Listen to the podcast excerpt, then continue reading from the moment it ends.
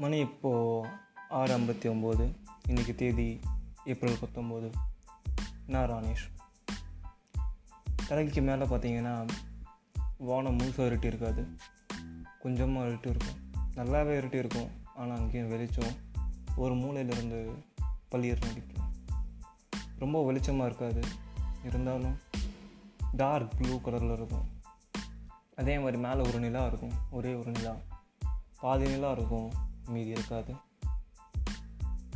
இதெல்லாமே எப்படி உருவாச்சுன்ற கேள்வி எல்லாருக்குமே இருக்கும். அந்த கேள்விக்கான பதிலை நீங்கள் தெரிஞ்சுக்கலாம்.